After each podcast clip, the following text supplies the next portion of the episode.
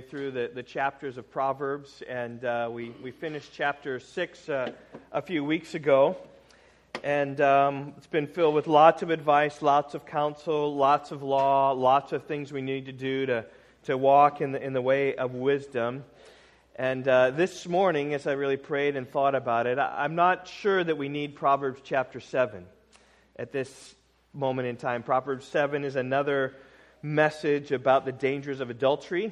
But this morning, beginning with Advent, we start our Advent candles. What I thought would be good for us this morning is get a healthy dose of Jesus for the next 4 weeks as we think about Christmas and Christmas time, this Christmas season. So what we're going to do for this Sunday and the next 4 Sundays is we are going to focus our attention on one verse of Scripture, John chapter 1. And verse 14, you can open your Bibles there if you would like to. John chapter 1 and verse 14. Darren mentioned that John Piper preached some 14 sermons about hope. Well, I'm going to preach 4 sermons on one verse. A little bit easier than 14 sermons on one word. It's not really a difficult verse. You can memorize it really in moments if you try. Maybe parents, this would be a good verse for you all to memorize with your children as we'll be over this again next week and the week after that and the week after that, which reads like this, John chapter 1 and verse 14, "The Word became flesh and dwelt among us, and we have seen His glory, glory as of the only Son from the Father, full of grace and truth." This verse describes Christmas, when God became a man, Emmanuel, with us God, or God with us. We see in verse 1 how God is described as the Word. In the beginning was the Word, and the Word was with God, and the Word was God. There we see the Word being God Himself. We see in verse 2 the eternality of this Word. This Word, He was in the beginning with God. That when things began, if ever things began with God, there God was, this Word with God. We see the creating power of this Word in verse 3. "And things were made through Him, and without Him was not made anything that was made." Of course, this Word was unmade. Through Him, that is through Jesus, the world was made through this Word. In verse 4, we see the life-giving power of this Word. "In Him was life, and the life was the light of men." And in verse 14, we see this Word becoming flesh. Verse 14, "The Word became flesh and dwelt among us." We call this the incarnation of the Word, the incarnation of Jesus. That's what incarnation means. Carne, right at the heart of that word, is a word that means flesh or meat. So incarnation, like we have chili con carne, queso con carne, with meat, is the Spanish word for meat. Incarnation means in meat or infleshment. So what Christmas is all about, when God took on human flesh. And this Christmas season, I want to use John 1:14 to guide us in what this means. And in this week, we'll look at what it means for God to take on flesh. And then next week, we'll consider how it is that Jesus manifests God's glory. Because it's right there in John 1:14, "And the Word became flesh and dwelt among us, and we have seen His glory, glory as of the only Son from the Father." And then on week 3, we're going to look at grace, and week 4, we're going to look at truth, because those are the other words there, that Jesus was full of grace and full of truth. Flesh today, glory next week, grace the 3rd week, and truth the 4th week. So those are the 4 elements of John 1:14, "And the Word became flesh and dwelt among us, and we have seen His glory, glorious of the only Son from the Father, full of grace and truth." Well, this week He dwelt among us in flesh. I just want us to think about what it meant that Jesus took on flesh. It means that He became a man. He became fully human. The picture that John gives us here is that of a tent. Jesus pitched His tent among us. It's the word used, translated here, dwelt, askenosin. It speaks of the skin. It speaks of just a flesh encampment, just a skin sort of shelter that you have. It's very temporary, and that's what Jesus did. His residence with us was very temporary.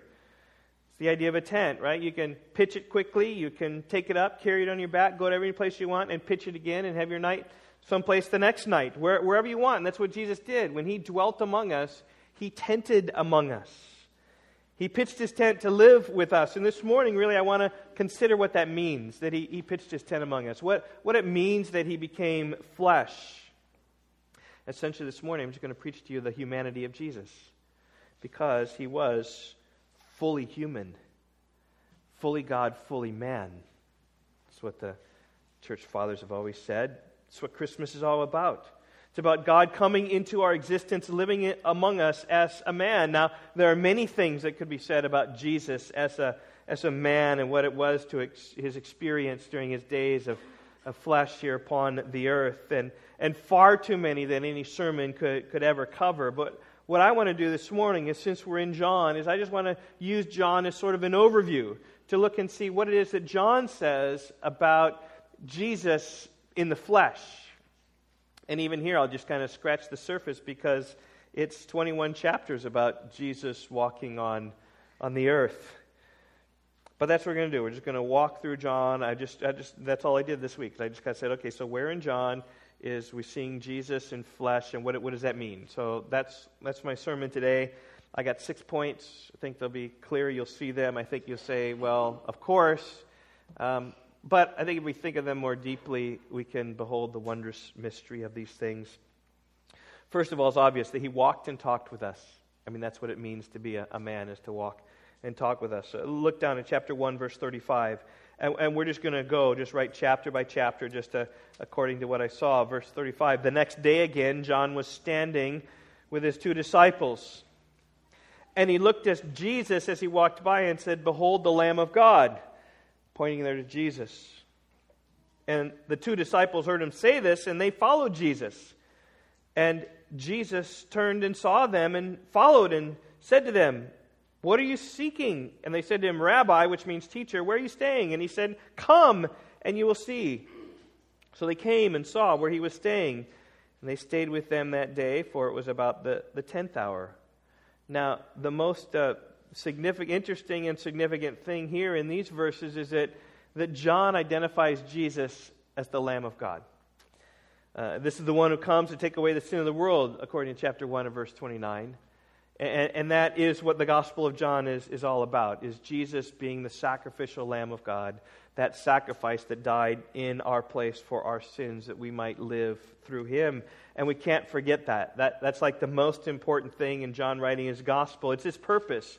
He says in John chapter 20, verse 31, "These things are written so that you may believe that Jesus is the Christ, and that by believing you may have life in his name." And believing in the Son of God, this Lamb of God, who was sacrificed upon the cross. We must never forget that, because we have true life when we trust in his life. But this morning, we're not thinking about that. We're kind of coming at this text thinking about what it means that Jesus dwelt in flesh and blood. It means that he walked with us. You can even see it there of the disciples following Jesus as he walked by, right? Verse 36, and John looked as he saw at Jesus as Jesus walked by. Jesus had two legs. He had 2 feet. He had 10 toes. He had toenails. And when he walked, dirt got under his toenails, because his feet became dirty and dusty in that dry climate. They needed cleaning. I trust you remember the tender scene in chapter 13 when Jesus took the apron of a slave. He bowed down and he washed the disciples' feet, because they were filthy. And the feet of Jesus got filthy too as he walked along the road. It means that Jesus didn't float on the air. He didn't take a magic carpet ride wherever he wanted to go. He didn't fly, didn't float, he walked. Not only did he walk with us, he talked with us. And this seems obvious, but really it's incredible that God spoke with us. And Jesus, we see him here listening, we see him here responding, we see him here questioning and commanding. In verse 38, he asked these disciples who followed after him, as he noticed them and observed them, he said, "What are you seeking?" He's just asking this question. And when they said, "Where are you staying?" he said, "Come and you will see." He's just telling them, "Why don't you follow me?" And they walked along and they followed him along the way. Jesus walked with us. He talked with us. Or you might say it this way, he was one of the guys. He's just one of us. That's really the point of his humanity. Now, certainly Jesus was a leader in every situation which he was in. He took no cues from anyone except the Father. He didn't talk down to the disciples, but he talked with them. Every day he got in his 15,000 words. And we have only a fraction of what Jesus said. But just consider some of the things he would have said, right? When he was a young boy and out going about at his school, or whether he was going to go over to a friend's house or whatever, he would tell his mother, I'm going here today, and I'll be back ever, a specific time when he would be home. So he talking with his mom, telling his mom about his plans. As he grew up in the carpenter shop, he would interact with the customers and talk with them about the dimensions of what it is that they wanted to have built and what it's for and its purpose and design and get that all settled. He said, thank you to the baker who exchanged his shekels for a loaf of bread on his way home from work. At the dinner table, he would ask politely for the food to be passed at the dinner table. And before going to bed, he would say goodnight to those in the house, wherever he was staying. And, of course, he said his prayers. He was human in every sense of the word. That's my point. So he walked and talked with us like everybody else walks and talks. That's what I mean. He dwelt with us. And my second point now, I'm going to get a little bit more advanced here. Second is that he partied with us. This is chapter 2, which records the wedding at Cana. Look at chapter 2, verse 1. On the third day, there was a wedding at Cana in Galilee, and the mother of Jesus was there. Jesus also was invited to the wedding with his disciples. So Jesus was invited, he and all his disciples, and they went to the wedding. Imagine him sitting, watching a wedding. You've seen weddings before. You've seen the procession. The weddings in Jewish time were probably a little bit different than they are now, but there's similar elements of some kind of procession, everyone coming in and the bride coming in and all standing up and admiring as she walks down the aisle. Jesus would have been in the congregation listening to whatever the rabbi said, whatever rites they went through, whatever message he gave to the couple. He would have heard the vows that they said. He smiled with joy when the rabbi pronounced the couple man and wife, perhaps even seeing them kiss if that was the custom of the day. And Jesus went to the reception afterwards. And that's where we find him in verse 3 when they run out of wine. Which means this, Jesus didn't leave early. He stayed long enough for all of the wine to be consumed. And then if you know the story, of course you know that Jesus changed the water into wine. It's a great story that deserves our attention. Especially as verse 11 says, this is the first sign that Jesus did at Cana in Galilee. And we'll look at this story next week as we consider the glory of Jesus. We'll look through the 7 signs in John as we see how they point to his glory. But today we're considering the humanity of Jesus, the fact that he's at this wedding and that he partied with us. And don't get me wrong, it's not like he's jumping up and down in the mosh pit, right, with everyone. He's not doing that. He's not drunk and out of control. But he celebrated. And you got to see that he was like any other man, that he loved the celebration. He loved the food and the drink and to be satisfied and to be happy and to be merry. You ever consider this? Why did he turn the water into wine? So that the party could continue. Because he wanted to see the party continue for some on time. And no doubt, right, that these Jewish weddings, you know, you see the Jewish people dancing. Jesus certainly joined in on the dancing fun with everybody. Now at this point, we see not only did Jesus have hands and feet and eyes and teeth, he also had a heart to enjoy the good things of life, smiling and laughing and sharing in the joy. I love weddings because they're happy. Like everything about the wedding day is happy. Now, there's sometimes weddings are difficult and hard, but they're happy times. I love weddings for that purpose. And Jesus loved them too, as he ate and drank and enjoyed the festivities. And the point is this, right? What does it mean that Jesus became a man? He became a man in every sense of the word, that he rejoiced with us. He partied with us. And that's Christmas. See, God isn't far off and detached from us. He came near to us to experience life with us and eventually to give us life through his death. And he experienced the joys. But he also experienced some of the difficulties of life as well. We see this in my third point. Not only just walk and talk with us, not only did he party with us, but thirdly, he also felt fatigue like us. We see this in chapter 4. We saw this chapter a few months ago when we considered the surprising conversion of the woman at the well who encountered Jesus there. Jesus exposed her sin to her. He revealed himself to be the Messiah. She then went and evangelized her city in Samaria and brought everyone out, and like the whole city believed in Jesus through this woman. But have you ever considered why it is that Jesus was sitting alone at the well to meet this woman in the first place? It just shows his humanity. Look at verse 5 of chapter 4. He came to a town of Samaria called Sychar, near the field that Jacob had given to his son Joseph. I mean, that's historical references, specific places. When Yvonne and I were in Israel some 20 years ago, we went to this very place, to the very well where this was. And Jacob's well was there. So Jesus, wearied as he was from his journey, was sitting beside the well. It was about the sixth hour. Now, when John said, wearied as he was from his journey, it's a fancy way of saying he was tired. John and his disciples had spent the day traveling north from Judea on their way, from Jerusalem rather, toward Judea. And they've been traveling all day. And they didn't travel like we do, like when we travel today, right? We sit in our minivan with the air conditioning blowing on us, and we're just cruising right along. And they walked in the hot sun for miles and miles and hours.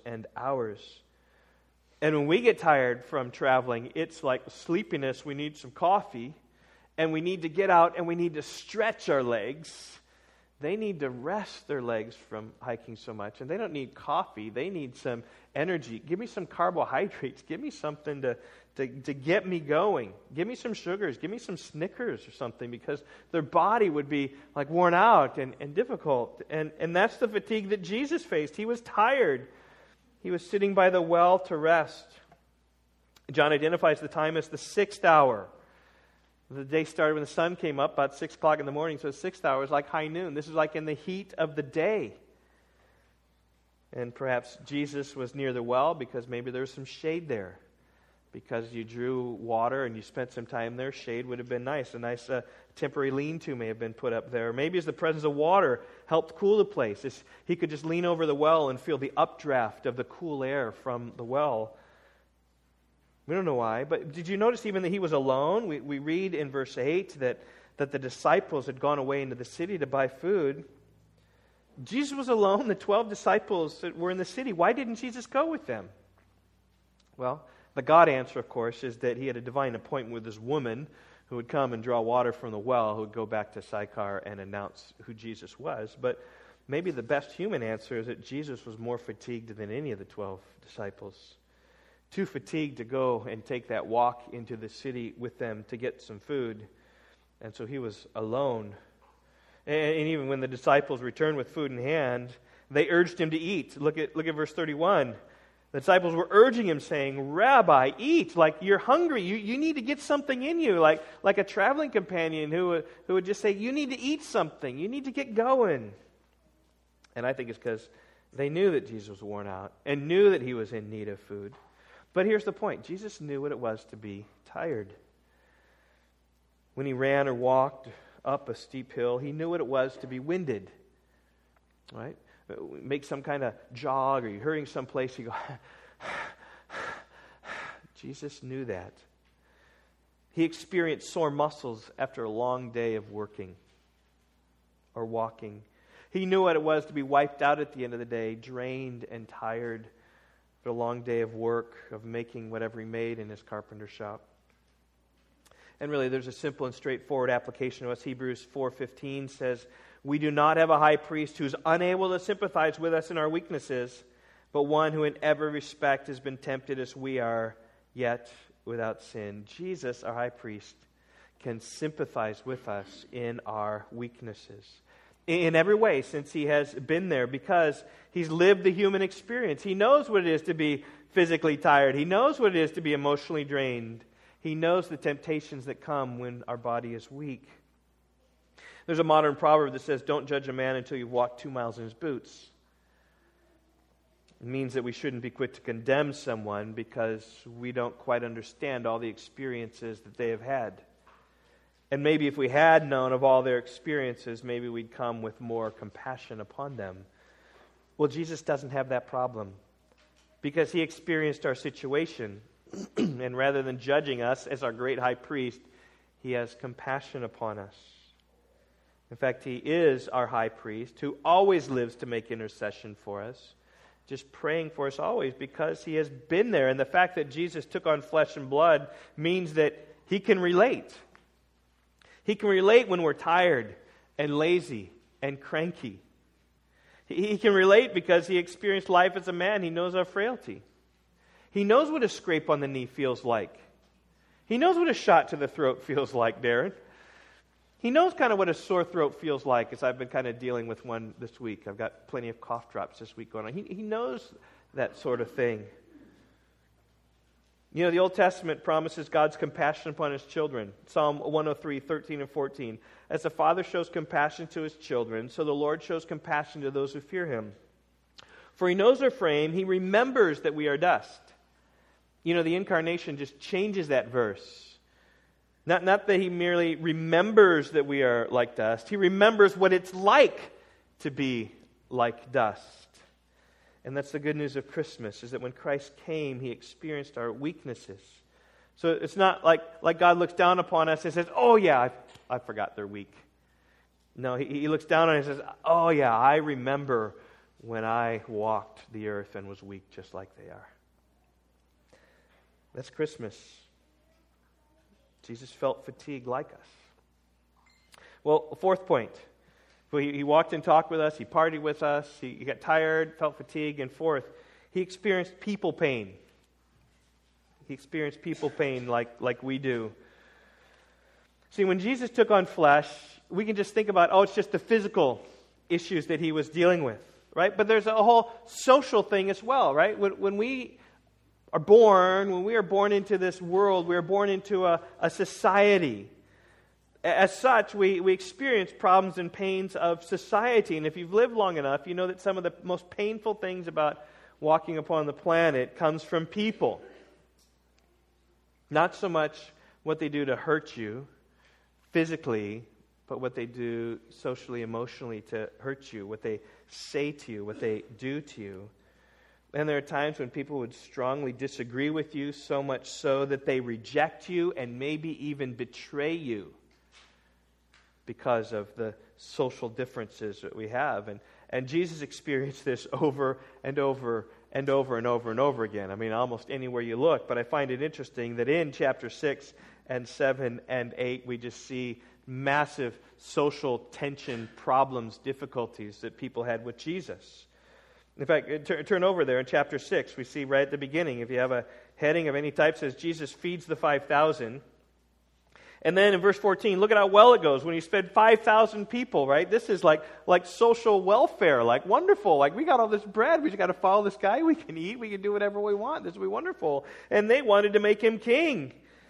It says in verse 14 that people saw the sign they had done. They said, this indeed is the prophet who has come into the world. In verse 15, they wanted to make him king.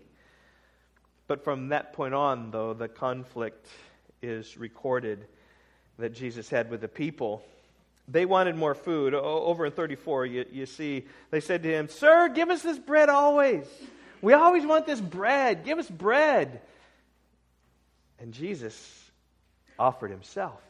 He says in verse 35, I am the bread of life. Whoever comes to me shall not hunger, and whoever believes in me shall never thirst. What a promise. We want this bread always. He said, okay, I'll give you the bread. I'm the bread. You're never going to hunger again. You're never going to thirst again. And they said, no, Jesus, I don't think you got the point. Verse 41 says, the Jews grumbled because he said, I'm the bread that came down from heaven. And back and forth they went. They wanted bread, and Jesus offered himself. And they want bread, and Jesus offered himself. And so in verse 60, they say, wow, this is a hard saying. Who can listen to this?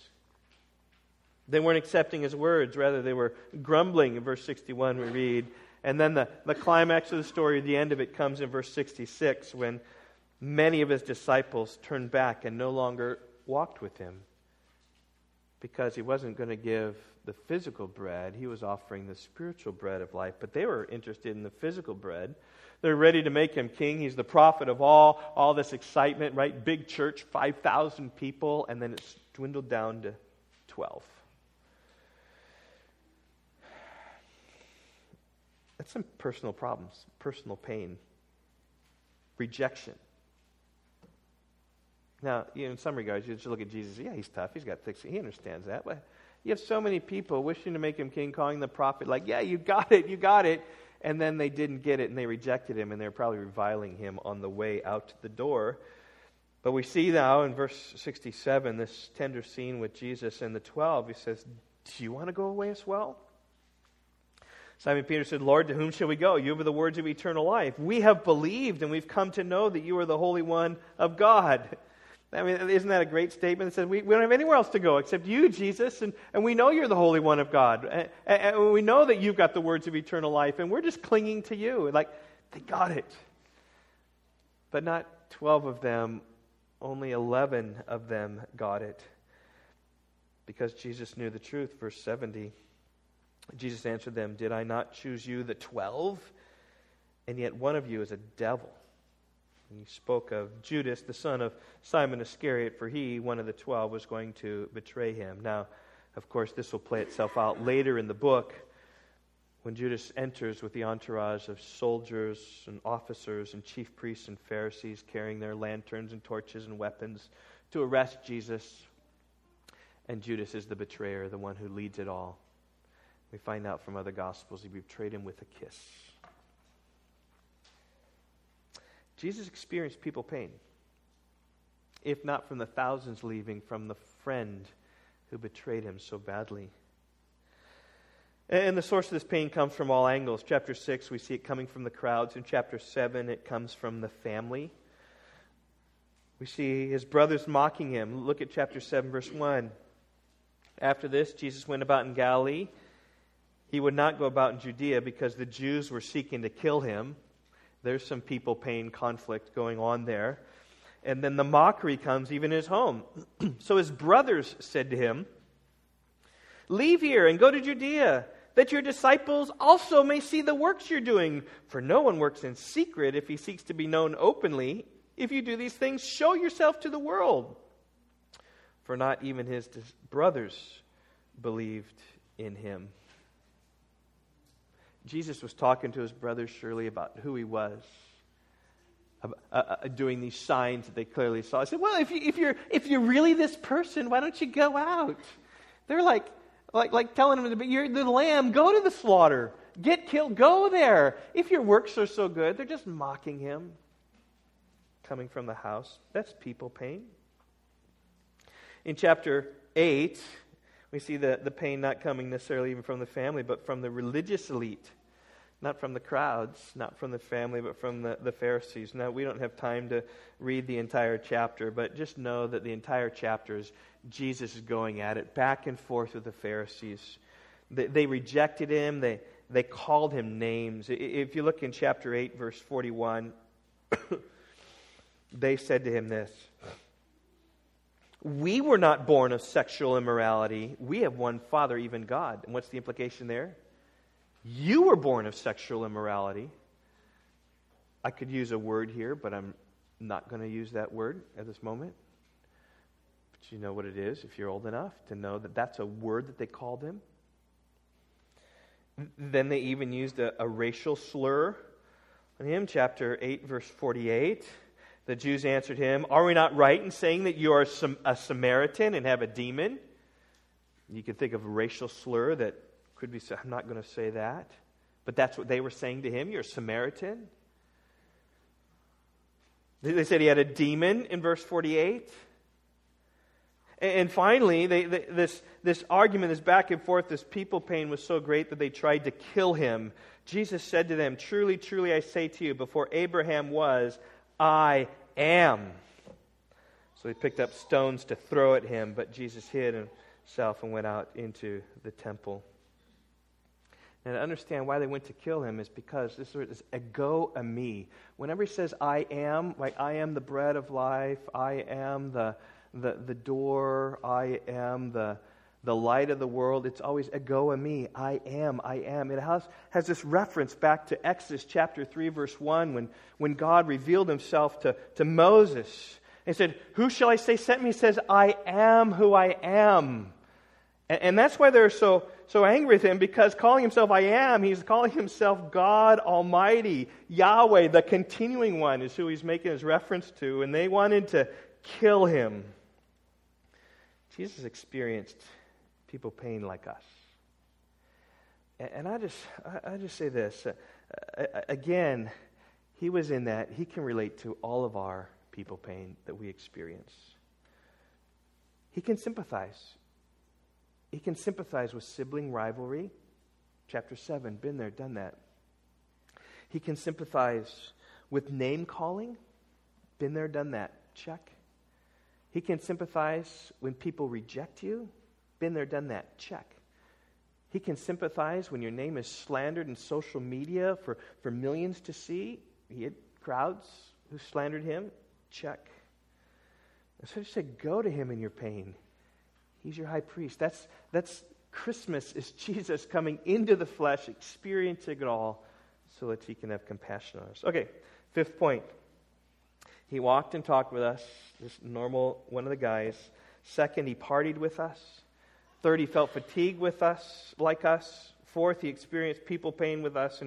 And five, he wept with us. Or you might even say, right, he emoted with us, but that's really not a good name, but he was emotional, and he felt that in every sense of the word. I mean, one of the things interesting here, so I worked through the Gospel of John. I just saw that one, you have this physical realm of him coming in to just feeling the scrapes and bruises and the tiredness, and second is the social realm where he's dealing and interacting with people and the pain and difficulties and trials that people cause. But here we see with this point, about the story of Lazarus in chapter 11, about when he wept, we see just the emotional pain. It just says this, when Jesus came, he came fully, body, soul, spirit. He experienced everything, whether it's physically, whether it's relationally, whether it's emotionally, and we see it all. And in particular, I say Jesus wept with us because of the shortest verse in all the Bible, Chapter 11, verse 35. Kids, little side note, put it in the back of your mind. If your parents ever tell you got to memorize a verse of the Bible, this is the one to go to, John 11, 35, Jesus wept. Can you say it all together? Jesus wept. You've memorized it. Good job. All right. Let's just look, though. This whole chapter is filled with deep emotion. And it's filled with deep emotion, clearly, because there's been a death of a loved one. And whenever there's a death of a loved one, there is often deep emotion, because that which you love is gone. And the chapter begins by talking about love. Now a certain man was ill, Lazarus of Bethany, the village of Mary and her sister Martha. It was Martha who anointed the Lord with ointment and wiped his feet with her hair, whose brother Lazarus was ill. And so you got this nice little home. Mary and Martha and Lazarus, these brothers and sisters, all together, presumably unmarried, living together in harmony. Jesus, we'll see in verse 5, he loved them. But these were here, and the sisters, with Lazarus being ill, sent to Jesus, said, Lord, he whom you love is ill. And there we see the acknowledgement that Jesus loved Lazarus. It's a deep, deep brotherly love. Like a family that I'm sure whenever Jesus went to Jerusalem, he'd stop by and see these three, perhaps staying with them. But Jesus, verse 4, when he heard, said, this illness does not lead to death. It is for the glory of God, so the Son of God may be glorified through it. And we will look at this again next week as we think about the glory of Jesus entering into flesh. And then John makes the observation, now Jesus loved Martha and her sister Lazarus. Jesus loved Martha and her sister and Lazarus. Jesus loved this special family, loved them dearly, and now one is sick. And Jesus full well knew, right, that The illness is going to be for the glory of God, so he knows what's going to happen about him dying and raising again. But the story goes like this, right? Lazarus dies, and then Jesus comes 4 days after he had died. And then Jesus comes, and Martha meets him, who says in verse 21, "Lord, if you had been here, my brother would not have died. But even now I know that whatever you ask from God, God will give you."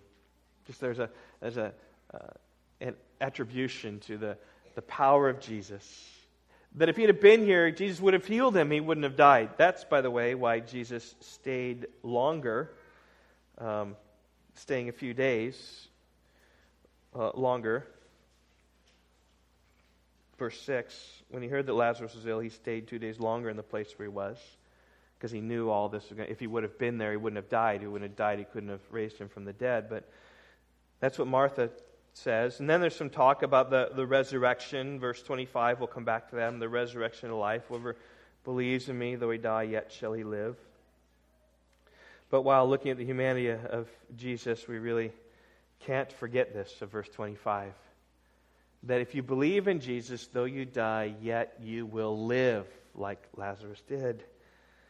Anyway, Martha goes, summons Mary to come and be with Jesus, and then Mary says the same thing. Lord, verse 32, Lord, if you had been here, my brother would not have died. I've been around enough grieving people to know that like the mind is kind of a fog and you're not thinking about very much, and the same thing is said. You're seeing so many people. The same thing is said over and over and over again to lots of people, and I'm sure that Martha and Mary were talking about this, that if only Jesus were here, he would never have died. There's a conversation at home. Oh, Jesus, why didn't you come? If only you'd have been here, he wouldn't have died. Jesus, I mean, here's just crediting Jesus with the power that he can sustain a life with the word. That is the power of Jesus. But then we see the heart of the emotion right here in verse 33, beginning of verse 33. When Jesus saw her weeping, and the Jews who'd come with her also weeping, he was deeply moved in his spirit and greatly troubled. Now, some people say he was troubled, their lack of faith, perhaps. But at any rate, it says he was greatly troubled, deeply moved in his spirit, when he sees the weeping and the emotion going along. And so he asks, right, where have you laid him? And they said to him, Lord, come and see. And here it is, verse 35, Jesus wept, sorrowed over this man whom he loved, over these women, these sisters whom he loved were crying as well. He just weeping for the pain that's around. You go to a funeral and how easy it is to weep. And Jesus experienced those sorts of things. And it's interesting how the Jews interpreted that. They say, see how he loved him. Just the extent of the love, the extent of the emotion that Jesus had. So the Jews said, verse 37, but some of them said, could not he who opened the eyes of a blind man also have kept this man from dying? So Mary and Martha's message, right, goes to everybody, that he was able to keep alive. And then Jesus, verse 38, deeply moved again. He came to the womb, to the tomb.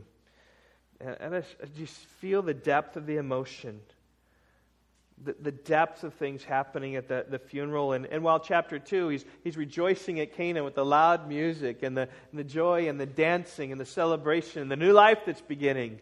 So likewise here, he is sorrow and deeply moved at the funeral. There's a time to rejoice and there's a time to weep.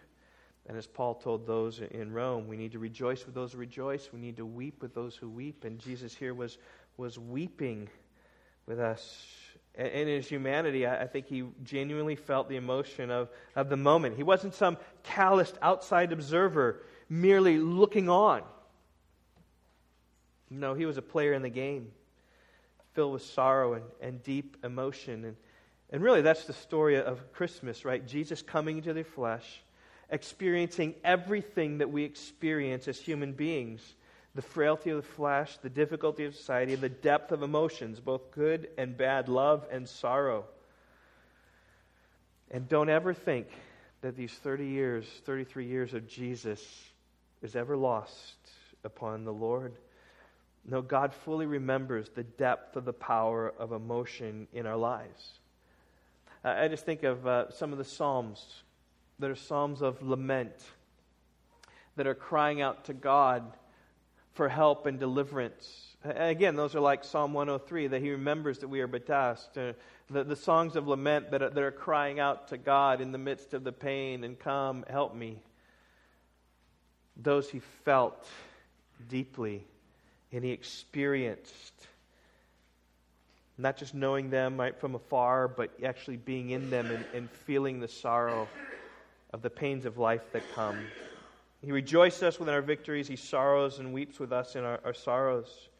And of course, that sorrow turned to joy when Jesus asked to have the stone rolled away from the tomb. And he said in verse 43, "Lazarus, come out." And that's the illustration of verse 25. "I'm the resurrection of life.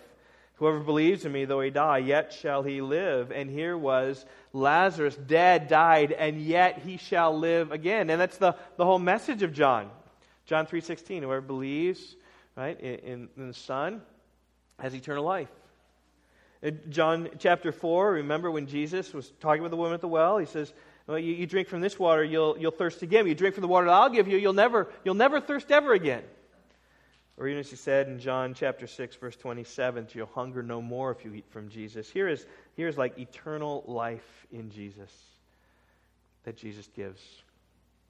Well, my last point, and of course this is where John is going. Not only did he walk and talk with us, not only did he party with us, not only feel fatigue like us, or experience people pain like us, or weep like us, but also he suffered for us. And this is where John, of course, is going, is the aiming to the cross. In chapters 13 through 17, he tells all about that, about what's going to happen, what's going to take place. He teaches disciples one last time. He feels the pain of these things, suffering for us in chapter 17 with the high priestly prayer. When he says, "Father, the hour has come. Glorify your Son, that the Son may glorify you, since you have given him authority over all flesh, to give eternal life to all to whom you have given him." Here he is, he's glorified God, he's done everything that's been accomplished on earth. He knows he's going to die, he knows he's going to suffer, and then chapters 18, 19, and 20 just speak about that immeasurable suffering for us when Judas leads that procession out to have him arrested. Then he's arrested and bound, falsely accused, beaten times without number, sentenced ultimately to death by Pilate, led away to be crucified. As it says in chapter 19, verse 16, so they delivered him over to be crucified. Let me just read the crucifixion account for you from John's Gospel. It's all why John wrote. It's all about the culmination of everything that we believe is the church. So they took Jesus in chapter 19, verse 17, and he went out bearing his own cross to the place called the place of the skull, which in Aramaic is called Golgotha, Latin is Calvary. And there they crucified him. None of the Gospel writers describe much about the crucifixion because everybody knew what a crucifixion entailed because they'd seen crucifixions before. They crucified him, and with him two others on either side, and Jesus between them. Pilate also wrote in the inscription, put it on the cross, it read, "Jesus of Nazareth, the King of the Jews." Many of the Jews read this inscription, for the place where Jesus was crucified was near the city, and it was written in Aramaic, in Latin, and in Greek. So the chief priests of the Jews said to Pilate, "Do not write the King of the Jews, but rather this man said, 'I'm the King of the Jews.'" And Pilate answered, "What I've written, I've written." Then when the soldiers who'd crucified Jesus, they took his garments and divided them into four parts, one part for each soldier, also his tunic. But the tunic was seamless, woven into one piece from top to bottom. So they said to one another, "Let us not tear it, but cast lots for it to see whose it shall be." And this was to fulfill the scripture, which says, "They divided my garments among them, and for my clothing they cast lots." Adding insult to injury, he's upon the cross, and he hears this conversation, and they're taking his clothes, every last little bit. I've heard of people who are robbed, mostly they just feel violated, like people would come and take their stuff. And here's Jesus, they're taking his stuff. All he has is just this cloak. Soldiers did these things. But standing by the cross of Jesus were his mother and his mother's sister, Mary, the wife of Clopas, and Mary Magdalene. And Jesus saw his mother and a disciple whom he loved standing nearby. He said to his mother, "Woman, behold your son." And he said to the disciple, "Behold your mother." And from that hour, the disciple took her into his home. Just dealing with his last issues of life that he's got to deal with. I mean, Jesus knows what it means to write a will, if you will, just to take care of his mother, to see all of his things all gone. And after this, Jesus, knowing that all was now finished, he said, to fulfill the scriptures, "I thirst." And a jar full of soured wine stood there, and they put a sponge and full of the sour wine on hyssop and held it up to his mouth. And when Jesus had received the sour wine, he said, "It is finished." And he bowed his head, and he gave up his spirit. He suffered for us.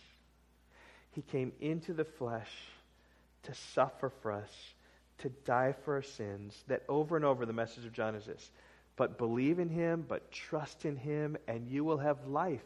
You won't thirst anymore. You won't hunger anymore. You'll be able to see, because I am the light of the world. You'll be rescued. Your sins will be taken away, and you'll be able to enjoy everlasting life, believing in this one who came to be in the flesh for us. And of course, that then comes with the resurrection. And I could have put a seventh point in here about the resurrection, that he has a resurrection body. He when he was raised from the dead, he wasn't some kind of spirit out and about. No, he was there eating breakfast with his disciples, just like he had done before, because his resurrection body had risen from the dead, and that is where our hope is, that Jesus died, was buried, and was risen again according to the scriptures, and we can find forgiveness of sins in him. It's all the implication of what it means that he became flesh, that he walked and talked with us, he partied with us, he was fatigued like us, experienced people pain like us, felt emotional pain with us, he wept for us, he suffered for us. But he also rose from the dead for us as well.